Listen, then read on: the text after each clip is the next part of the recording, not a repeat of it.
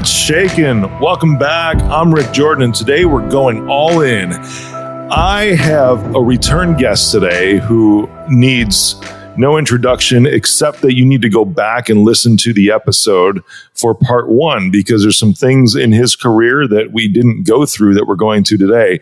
You know, because uh, he's been an NCAA Division One college basketball player, a Citadel cadet, a SWAT team hostage negotiator, which is one of the things we're going to talk about today, and also the the author of Sustainable Excellence 10 Principles to Living Your Uncommon and Extraordinary Life. Terry Tucker, welcome back. Thanks, Rick. I'm really looking forward to talking with you again. Right on, man. Uh, so there's this thing that, uh, you know, before we press record that I had in my head, and I'm going to throw it at you right now. Cool. So we were, um, well, first, it's really good to have you back. I just, I really need to say that because I, I, remember our energy and just amazing vibes, man. Just incredible conversation. You it was know, fun. For sure. And, and, for real, everybody listening, go back and listen to part one of this. Uh, the link will be in the show notes. And it, it just a phenomenal conversation.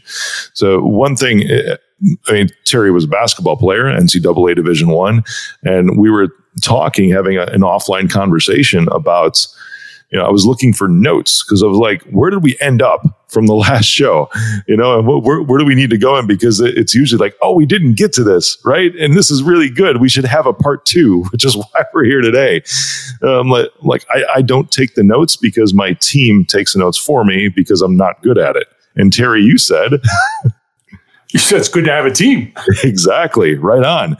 Uh, and here's here was the concept that I thought that I, I refrained from saying before we hit record, which is there, there's a principle that I believe in. You know, while it's generally accepted that it's good to work on your weaknesses you know and i would say especially in like personal development and all that i would completely agree with. But when it comes to some things in business and this is one thing that's made me successful i'm curious as how this to, relates to your to your team sports experience that you have is that i've tried to make even stronger my strengths. I've focused on that and getting really, really good at the things that are my giftings and are my wheelhouse and things that I'm strong in to make me like near unbeatable in competition with my strengths rather than focusing on my weaknesses.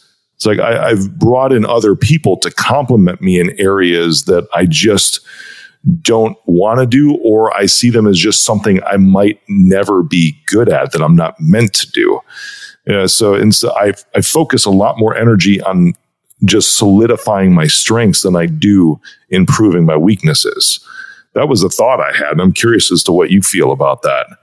You know, I, I think back on you know, when I was playing basketball, you know, started playing at nine years old, and and I was very lucky. I, I happened to be in Columbus, Ohio at the time, and the the guard on my you know I mean I don't know we were like eight or nine years old I mean we were just children and but the the guard on my team was the son of the assistant coach at Ohio State. Wow. Uh, Bob Burkholder played uh, was Fred Taylor's assistant coach, and so you know I mean I had exposure very early on, you know, to to basketball and, and college basketball things like that. And I always remember Mr. Burkholder telling me, you know, you need to work on your weaknesses because in this game, scouting and things like that, people are good enough that they're going to realize what your strengths are and they're going to compensate. I mean, they're going to, okay, you know, he can't go to his left, so we're going to overplay him to his right and things like that. So I don't know if I necessarily agree with that. I understand where you're coming from, but from my perspective, it was, I, I mean, and I'm a lefty, so that was, I was at a decided advantage in a lot of ways. Absolutely. yeah. But on the other hand, you know, I, I remember constantly, you know, dribbling with the right, going up with the right and things like that because it wasn't comfortable. It wasn't easy. And, you know, I think back even when I was a policeman, you know, when you get in a gunfight, which you hopefully you never do. Yeah. the reason you you practice so much is and drawing is it needs to become muscle memory you know, it, you can't think about, oh, I need to unsnap this one, unsnap this one, canter the weapon back, bring it out. No, it's just got to bang. It's got to be one continuous motion. And I remember that from basketball too. It's like you can't think about this. You've got to just keep doing it until it's muscle memory. So I don't, I mean, from that perspective, I guess if you have a team, but you know, think about it, you can't have one person that just shoots outside shots and one person that does this and one person that does that because teams are too good today that, you know, scouting is too good. Film yeah, is, is, too yeah. readily available that you, they're going to figure out what your strength is and they're going to overplay it. So you're going to have to develop that weakness. No doubt, yeah, and uh, you know this is way off topic from obviously the SWAT team hostage yeah, negotiation that we're going to talk about in a bit too. But I was reading a lot about the last year or so with uh, with pro ball and how some some team members, you know, like, like LeBron, for example, you know, he he got COVID, you know, which everybody did in the NBA, right. and they would bring up from the NCAA, they would bring up these individuals almost as like contract players just for two weeks. So while the big stars were were sick, you know, and they had to isolate for this period of time so they wouldn't get anybody else on the team sick, the, these amazing players had an opportunity to actually show their chops in the meantime. And i started reading about like the like the actual pro ballers that were already in the nba thinking like oh man I, uh, this kid's gunning for my job. I better start improving on some of the areas that i've neglected for a while. And you saw like the, these you know f- freshmen in college and all of a sudden literally standing next to lebron in a game you know and just i mean it was like their their moment to shine. And some of these kids even got like year long contracts out of it too, because they saw that there was hunger. The coaches saw that there was hunger in these young individuals that surpassed those that were already on the team. You know and, and, they saw that it, it, was like it's what we're talking about like working on your weaknesses right? You know and it, it, i'm sure it's way different. I played baseball for nine years too you know and i was always working on weak areas you know just like just like the coach would tell you too business it's like okay this isn't something that i want to do. It's something i don't want to get good at so i might fill the gap. But now these players you would see that they were so hungry. These kids that would be like brought up just for two weeks and end up getting year year contracts just because their drive outpaced the actual existing players that would not care to improve on their weaknesses. Yeah, but don't you think, you know, think about that. Yeah, we would all, I mean, when we first start anything, it's new, it's fun, it's exciting, you know, we're revved up and all that kind of stuff and then you're 20 games into it and you're traveling at three o'clock in the morning and you know all that kind yeah. of stuff where where i like to see the differentiation I, I, remember the, the story i heard about kobe bryant you know and again i think this is what differentiates elite premier athletes from mm-hmm. You know i mean good nba players is I, I remember a story that you know bryant went up for a shot got hit on the elbow missed the shot lakers lost the game ref didn't call foul and so they went in the locker room, had their after game talk, and Bryant put on his practice gear, grabbed a manager, went to the practice gym, and said, All right, I'm going to shoot hundreds of shots now. And every time I do, I want you to hit me on the elbow. Every time I want you to hit me on the elbow. And, and that's the difference between, I think, an elite athlete and a, a, good NBA player. And, and, you know, it's that I will, this may never happen again, but if it does, I'm going to be ready for it. I'm gonna I'm not gonna miss this the second time. And it's keeping that drive going, you know, 80 games, 90 games, 100 games into the season. And when you listen to these, I, I was listening the other day to the news and I forget who was who was talking. And he's like, Yeah, you know, the, the regular season, we just got to get through it so that we can get to the playoffs. And it's like, oh my God.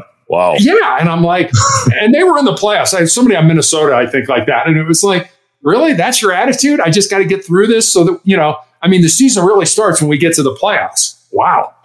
like, I hope not. yeah, no kidding. That's time to hone everything up, man, to, to yeah. get focused and to bond as a team and get closer and know know what everybody's good at, know who you can depend on and what type of circumstance. Yeah, for sure. Because right. then, I mean, it's who was that? What, te- what team was that? I, I want to say it was somebody on Minnesota. I, I was watching ESPN. Well, it's Minnesota. no offense I'm to my you said that. I did. My wife's from Minnesota, yeah. so I'm in big trouble. They're not exactly known for a lot of their sports. True. they were at one point in time. I mean, the Minnesota Twins for baseball, they they were they were a force to be reckoned with at one point in time. You know, but I mean, I'm talking like 20, 25 years ago. Yeah. just like who knows they'll come back you know because for yeah. the longest time even the even the i mean i'm in chicago right? The cubs were just like an afterthought for many years you know and they're prior to just a few years back it was like the last world series that they won was 1915 or 05 or something like that. It was uh, like 100 years man. So whatever. Maybe minnesota will come back. Love you minnesota. Thanks. There's some unfollows going on.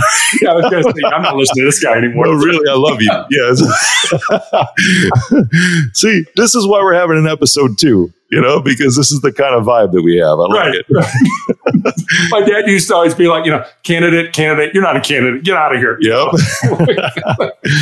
That's awesome. Thanks for diving into that with me a bit. Cause uh, I mean, the, you talked a little bit about when you're a policeman, right? And how you would have to practice your draw a lot. And I had a private security agency for four years. And I was also a police cadet when I was 16 for several years too. Law enforcement was going to be my career. You know, after a, a military tour, but I ended up not going in the military for medical reasons. I had a history of asthma. The Marines just didn't want to take me because of that. You know, just uh, interesting lines they draw. Mm-hmm. But I remember in trainings, you know, as you were talking about like muscle memory, right? And one of the biggest things that I remember that was a weakness of mine were building searches and specifically like building search exercises. And specifically, it was looking up you know and it was a, that was my weak area because i would notice everything around in the room but i was so laser focused on that plane that there were times when I was with my team, and it was multiple times that somebody would be up on a shelf or something like that, dude. And it probably took me like 13, 14 times to actually always do that.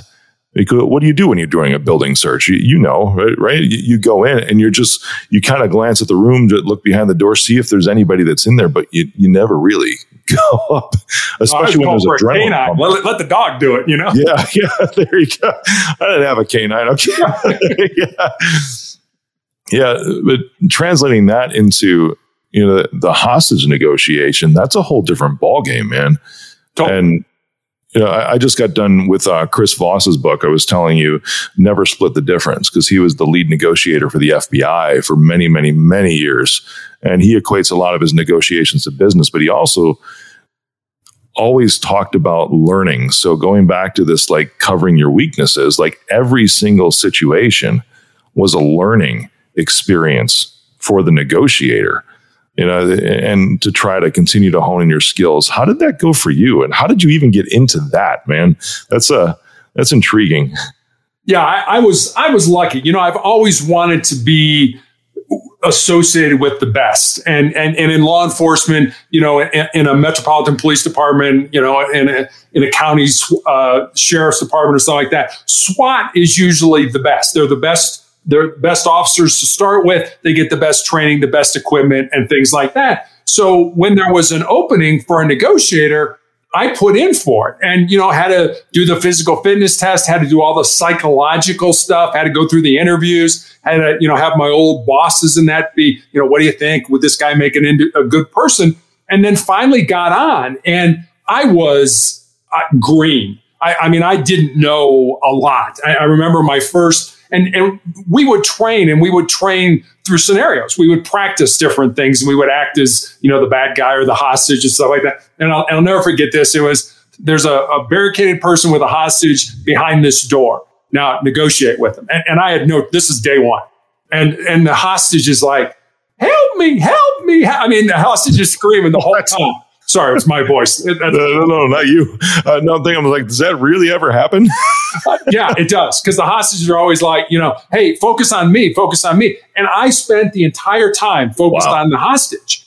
And the you know and what i learned was you you take the hostage out of the equation unless it can help you but you take the hostage out of the equation you focus on the bad guy. You you know hey what do you want? Why are we here? You know things like that. Hey you want to let that person go? You know they're in the neck. They're they're screaming. They're they need medicine. They're, they're injured. Whatever it was to try you know to get them out.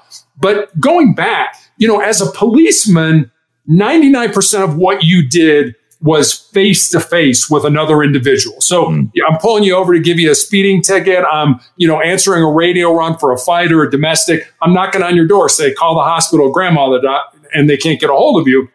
So you you were able to see visual clues. You know, if you're talking to somebody and they're kind of, you know, looking around, that may mean they're going to run. They're looking for a way to escape. Or, you know, if they're talking to you and they're balling up their fists, well, maybe they want to fight you. Well, you can see that. You can take those visual clues and you can act appropriately. Sit them down, handcuff them, put them in your car, whatever's appropriate for why you're there.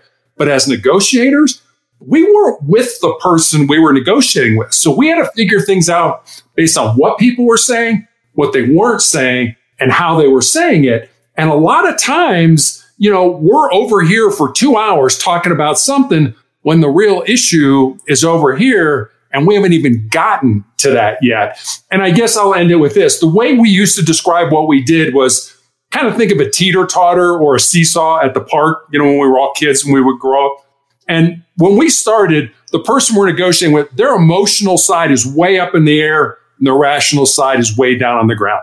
And over time, asking them open ended questions and getting them to talk, hopefully you bring that teeter totter, that seesaw to equilibrium. And then over more time, you get to the point where the rational side is up in the air and the emotional side is down on the ground. And when the emotional side is, is down on the ground and you're, you're dealing with a rational person, that's the time you can talk about letting the hostage go, putting the gun down, coming out, and things like that. You can't do that when you know somebody's screaming and they're you know hyped up and they're moving around and stuff like that. And that's why you ask those open-ended questions to get them to talk and burn off a lot of that emotional energy. That's incredible. Those are powerful too. The open-ended questions, a lot of hows, and from what I've seen, you almost try to uh, maybe you did this too. You redirect the focus as almost trying to get the bad guy to solve your problem as the negotiator. Yeah. You know, so if they were to say, and this is one of the things I was picking up from Chris's book, is that you know in those scenarios, and, and this this translates into business because if you're in a business dealing and you have a customer that's you know d- demanding or somebody who's about to buy from you that's almost demanding something specific you know for example like in my company we don't reduce prices you know, we don't cut deals or anything like that. It's just the price is the price and it, goes into it. It's a premium offering, very similar to Apple, mm-hmm. right? Best Buy will, or Target or whoever will actually put sales on Apple products because that's them and it's cutting into their own margin. But you go to the Apple store, there's never ever any sales from, from Apple directly. It's just here's what it is it's awesome. We know it's awesome. That's why we're not giving any deals, you know, and there's a lot that goes into it, right? Like I've seen memes like, you know, when it's, uh, it's like, you're not paying me for my time today. You know, for the one hour I put into it today, you're paying for the 10 years that it took me to get this good and this fast because I am the best at this now at this point. I, am talking about generally speaking, somebody in that scenario. And those open ended questions, you know, did you have things like if somebody says, well, I want this amount of money, you know, in, in, two hours or something like that. And one of the questions I picked up was like, well, how am I supposed to do that? Yeah. Yeah. You asked them that. And, and that was the other thing. We never gave anything without getting something. So I'm not going to get, you know, hey, I'm hungry. I want a pizza. Okay. What are you going to give me? You know, there, there was, and, and I think the, the overarching thing of, of all this and, and, you know, uh, what you're doing is creating a relationship as a, as a hostage negotiator and a hostage taker or a barricaded subject. You're creating a relationship, just like a husband and wife or a boss or subordinate or, you know, parent child, whatever it is, you're creating relationship. And the overarching thing that I always took away from this is, the, is, is one word, and that word was trust. And we had to, we had to develop or build trust with that person. And there were a lot of times where people would say, okay, I'll come out, but you got to promise me I'm not going to go to jail. And we would have to say, well, when you do come out, you are going to go to jail. But then we would deflect the conversation to, to something more positive and, and yeah. try to take the, and the reason we did that, I mean, it's not that we didn't try to use it to our advantage, but there was a good chance that a year from now or two years from now, we'd be right back here negotiating with that same person. And if they ever felt we lied to them, then it, we were done. I mean, it's kind of like, you know, you go out and you have an affair on your wife. I mean, she may forgive you, but she's never going to forget. You know, she's never going to be in a situation where, oh, yeah, I trust Terry again. And that's the same way when you're negotiating with somebody. If you don't have that trust, if you don't have that relationship, you got to bring in another negotiator. You've got to bring somebody else in because they don't trust you. And there's nothing you can do that is ever going to get past the fact that they, you know, nope, don't want Tucker here, you know, get lost because I don't trust him. He lied yeah. to me the last time. So trust was a huge part of what we did. Did that ever happen on like the the first engagement was something to where you had to swap out negotiators yeah. halfway through? Yeah. What would cause that? I, I, don't I don't like you know you're trying to connect on some level and and that was that was the hard part about negotiating. So if if somebody said um, you know I, am trying to get think of an example. Uh, somebody said you know I am you know expletive whatever at my wife, and you said, Oh, you seem a little mad. You totally missed what they just said. You totally, you have to get down in the weeds, in the mud with these people. I mean, you have to get down yeah. on their level. And, and that is, that's a hard thing to do, uh, but, and, and it's an exhausting thing to do you know, but you have to, when they say something to you, the easiest thing to do, if you don't know what to say, is to parrot back what they said and put an emotion to it. So, you know, it's like, oh man, you're really pissed off at your wife, aren't you? Yeah, I really am. Now, now you're developing that relationship. Now you're, yeah, he gets me. I understand. So if you're negotiating and you're not developing that relationship, like, yeah, this isn't working. We got to switch you out for somebody else because yeah. they're just not resonating with you for sure. And it's uh, it's negotiators are still human too, and I'm sure yeah. you saw some emotions rise up in some as well, which emotion is not supposed to be in it, which is interesting because when you when you parallel that to business, right? I mean, I mean, founders, CEOs you know, it, it's a different story. I mean, this is literally my life, mm-hmm. you know, but I've had to even train myself over time in those kinds of business dealings. I mean, if it's invest a potential investor or whatever, because it's, it's numbers at that point, And it's sort of just a, if you want to call it a game, but it's to where when you're talking with somebody, it's like you take negotiate, when you take the emotion out of the negotiations, you can pay attention a lot better because you're not clouded by anything that you're thinking. Because what I've found, anyways, is that when you start to derive conjecture as to what they're thinking right then and there without something that they directly told you, that's where you can get yourself into trouble and you start almost trying to predict the future. Yeah. What do they say? The best salespeople are not the ones that are the best talkers, they're the best listeners. And that's what we were as, as negotiators. You know, you had to be like, hey, Am I hearing you right? Are you saying, and then you would pair it back to them. And if you were wrong, I mean, they would be like, no, you idiot. That's not what I mean. This is what I mean. This is, you know, oh, okay. Sorry. You know, I thought you were talking about something else. Eh, but that's the, that's the difference between listening to respond versus listening to understand. And, you know, we're, society right now is kind of at the point where we're just listening to respond you know, hurry up, Rick, say what you're going to say because I want to get my two cents in versus, oh, Rick, okay, uh, you know, I may or may not agree with what you said, but okay, help me understand that. Where are you coming from from that? When yeah. we're in that kind of a relationship, we can get all kinds of things done because now I'm like, oh, okay, I get where Rick's coming from, or Rick under, you know, thinks, well, hey, Terry wants to understand where I'm coming from. Again, you're developing that relationship. And if you've got that relationship, I'm much more willing to do business with you as opposed to, oh, you're just here to get money from me. You know, you don't understand yep. me. You've got to understand me, just like we had to under, try to understand the you know the person. And you know, there were a lot of times. You know, there was a movie in the '90s called The Negotiator. I don't know, you know Samuel L. Jackson. Sam Jackson. Yep. You know, yep. and it's like you know he does everything. He's like Superman of negotiating. You know, and when I go on podcasts, people ask me, "Is that the way it is?" I'm like, no.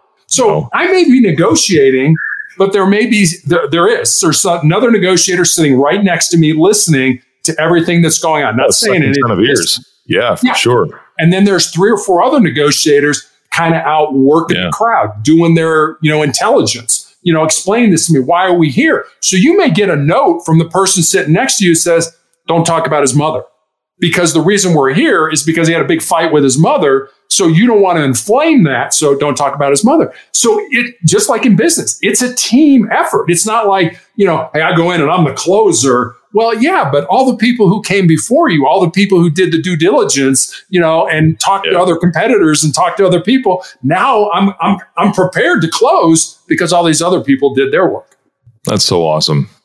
Everything comes full circle, doesn't it? It does. I do really love the parroting method too, because I've used that in sales engagements. I've used that in just customer relations. I've used everything.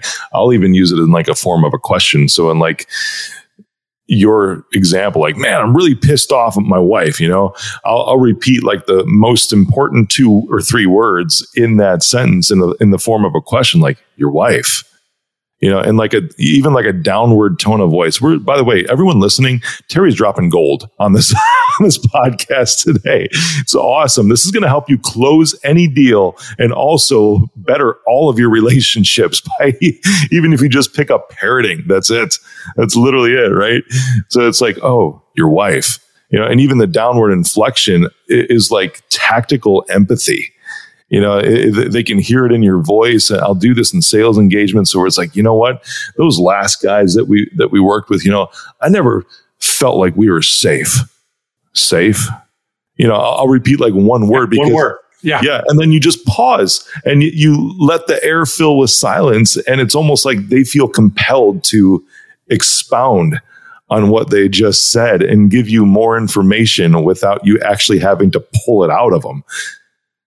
And that's that's a huge point you just made there. And that was something that I had to learn, and most of us had to learn the importance of or how to use silence to your benefit. Mm, because yeah. when you're talking to somebody, you know, and their emotional end is way up in the air and they're, you know, you're asking questions, they're burning off that emotional energy, and then they stop talking and you get that and we don't like that. It's uncomfortable. Somebody wants to fill it. And what you want to do is resist the temptation to fill it. Shut up, Terry. Don't say a word. Because he'll or she will start talking again. And you that's exactly what you said. They'll want to fill it. And then they'll start talking again. And, and you're right. Full circle. Here we go again. I you can that. use it in business. We use it as negotiators. They're just as uncomfortable as you are, right? With exactly. silence. But you got but you know that and they don't realize the psychology that's going on. So you just, you don't say anything. Or like you said, you just say one word. Really?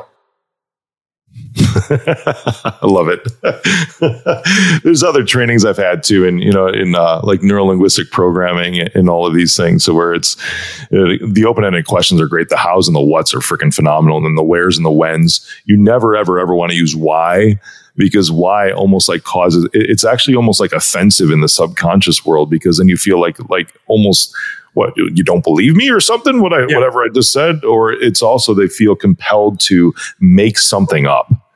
Yeah, so it, those open-ended questions that are hows, what's, whens, and wheres are the most powerful ones, and completely throw out why. Yeah, tell me why we're here today. Yeah, that's a command. That's beautiful. Yeah. yeah. exactly. The silence is freaking amazing. I love the silence. it's very effective, but we don't like it. It's uncomfortable. Yeah. How did you if feel? You can learn it. It's a great that? tool. Yeah, because the first time I used silence, I mean, this uh, it was probably like a decade ago, you know, to where I just sat there and it's like I almost started sweating in places that I didn't know I could sweat in. It, and what seemed like 18 minutes, you know, was actually more like four seconds of silence. That's it until they started talking. And then I was more, more like, oh, thank God. as soon as they begin, the same time, I was like, it works. Oh my God.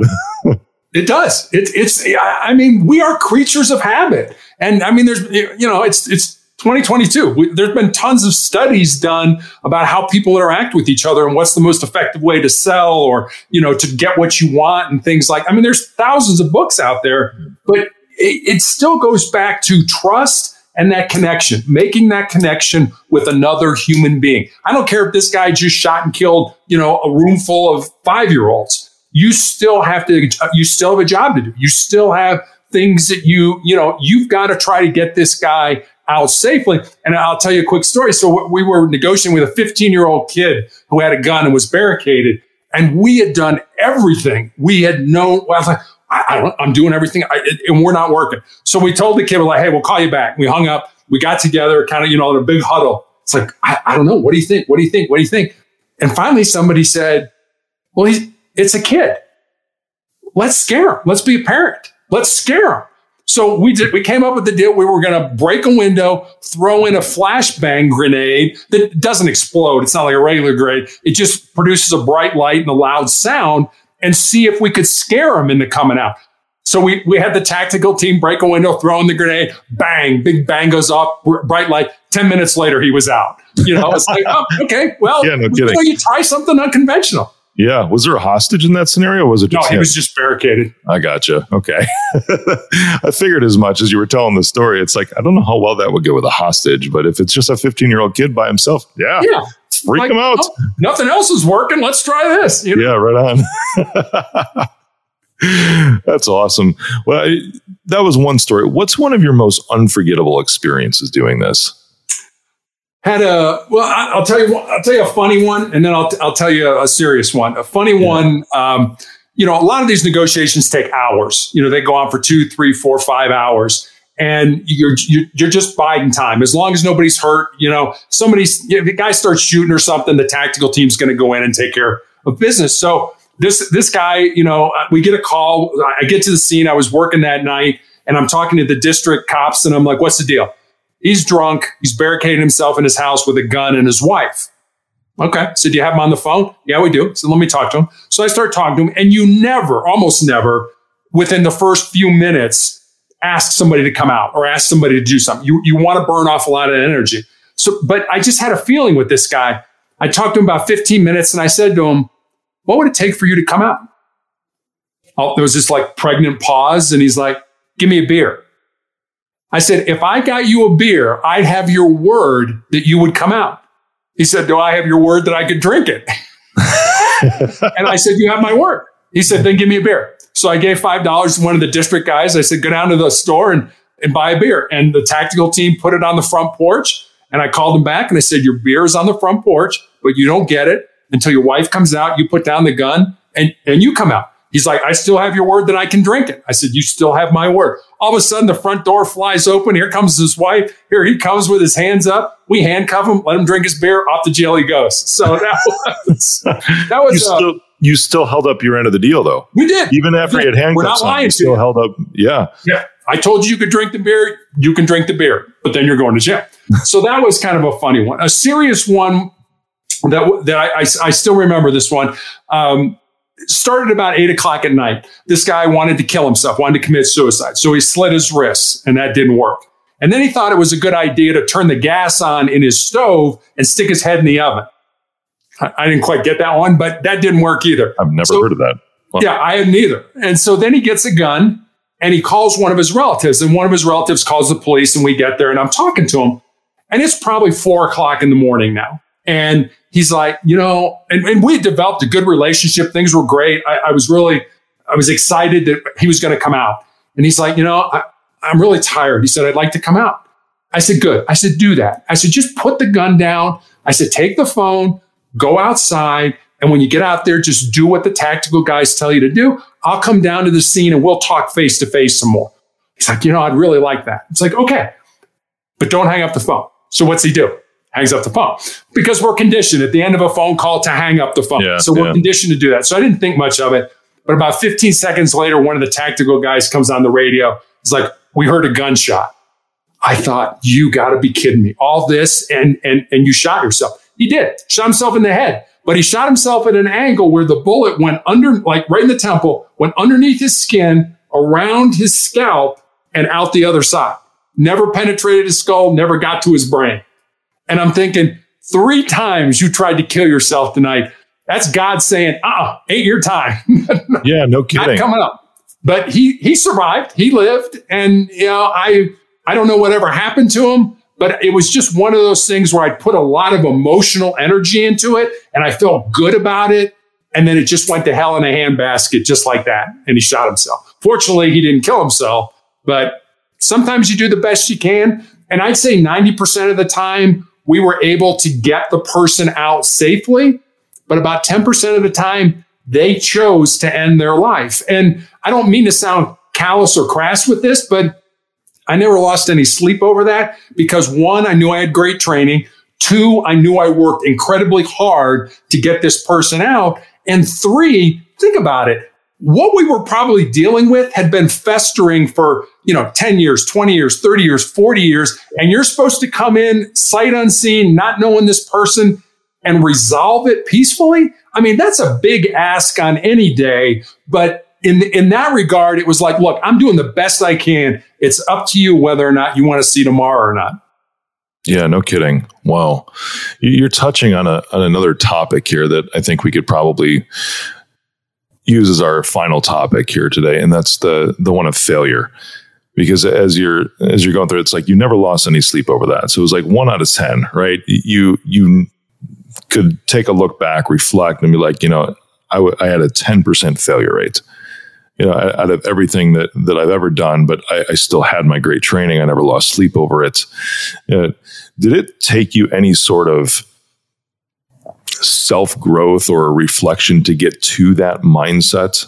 Because I know for me that it did, because it, and I still see this with a lot of, of people that I speak with, is that they're, it's two things. One, they dwell on past failures, you know, as almost like a reason not to move forward from where they're at right now because they don't want to fail again or somehow or another, maybe they've had a lot of successes and they're perfectionists, right? And, and, they're so scared to mess up or fail on just even one little part of it. Like in your case, like one tenth, 10%, but still, it's like if the project is 90% good, if it's business, if it's whatever, or a marriage, you know, and, and you, but you're thinking, well, I'm going to mess up at least a few times and they might not have had any previous experience with that situation, but yet they won't move forward because they're just afraid of failing and how that's going to mess up their life or mess up other things. So it's like dwelling on past failures and then also not moving forward because you feel like you just might not do it the right way. Yeah, I mean, I I've, i think the road to success is paved with failure. I, I mean, there's there's nobody who's been successful in life that hasn't failed. I think in some way, somehow, at some time. Yeah, and you know, I think part of part of being able to have failure or to deal with failure is you have to be grounded in something you have to believe in something that's bigger than yourself, whether it's God, whether I, you know, I mean, for me, it was, you know, there was always after we had a call up, it's like, hey, let's go out to the bar, let's go out to, and for me, it was like, no, I don't want to go get drunk. I don't want to, you know, do that kind of stuff. I want to go home because my family grounded me. And yeah, I would tell my wife, I mean, our daughter was young, but I, I, I, would tell my wife what was going on and, you know, you know, and, and we would talk about it and, and having somebody that you can kind of bare your soul to and say, yeah, you know, gosh, I'm exhausted. I worked my butt off and the guy still shot himself you know, and oh, okay, how do you feel about, you know, and my wife then starts doing the same thing that I just was doing. You know, she starts yeah. telling, you know, well, how do you feel about that, Terry? And, you know, well, tell me about it, and doing the same thing for me. But you have to ground you. There's got to be something in your life that's bigger than you. And I think if you do that, if you have that, if you don't, I feel sorry for you. I, I mean, you should try to find whatever that is, whatever you know makes you tick whatever you believe in whatever you're willing to die for mm-hmm. and then use that as your your touch point, you, you know, your your anchor to to venture out, you know, to to to get out there and make mistakes. And I, I always tell young people, especially, if there's something in your heart, something in your soul that you believe you're supposed to do, but it scares you, go ahead and do it. Because at the end of your life, the things you're going to regret are not going to be the things you did. They're going to be the things you didn't do. And by then it's going to be too late to go back and do them. Yeah, that's always the thing. Eh, there was a, where was I? Oh, I was at my barber's the other day. Okay. And there was a, a gentleman, he, he, uh, he was 61 years old. I don't know him. And there's a reason why I know he's 61 because he said it out of his own mouth when he was in there. And the barber I see is, this is about regrets, by the way. This is where this story is going. The, the, uh, the way that they book, right? There's only two two barbers in the shop that I go to. They're amazing, right? They're they're just in the suburbs, but they used to work in the city at, at these premier barber shops. Just incredibly amazing. At, I mean, look, you know, amazing fades, right? You can see me right there. You look good. Thanks, brother. Thanks. uh, just the dude walks in, and the only way to book an appointment is actually through an app online, Vagaro, right? And that's it. And they are always full you know, they don't take walk ins ever because they are always booked up. You know they, they, they've built this over years you know and sometimes it's hard for me. I have to book like three weeks out and traveling so much i need to make sure that i get you know like my next five appointments set up because i get this trimmed up every single week.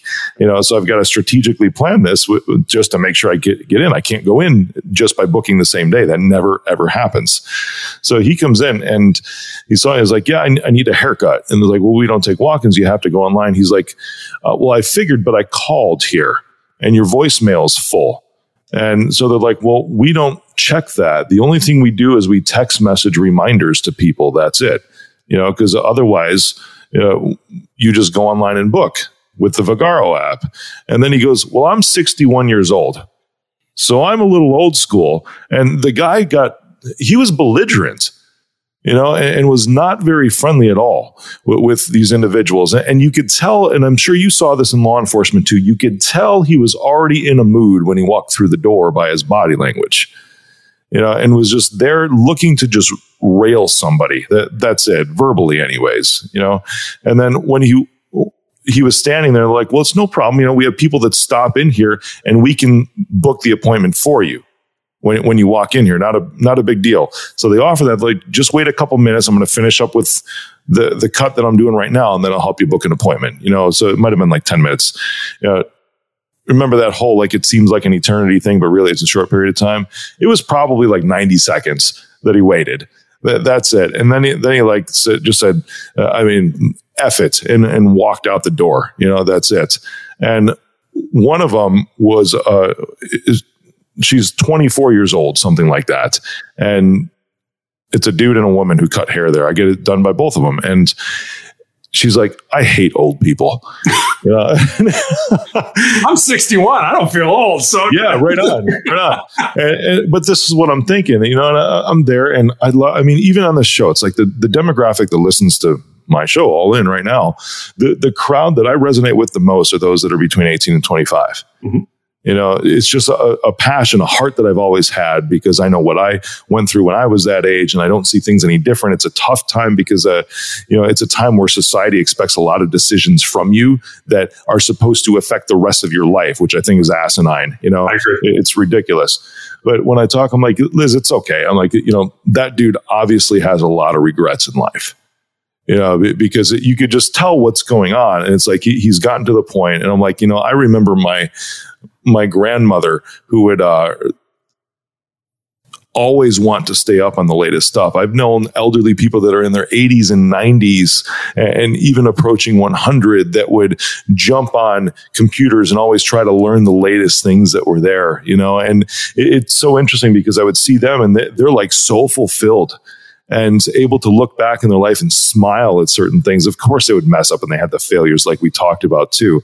But this was a dude that obviously had some regrets. You know, you could just see it on his face like he doesn't ever have a good day.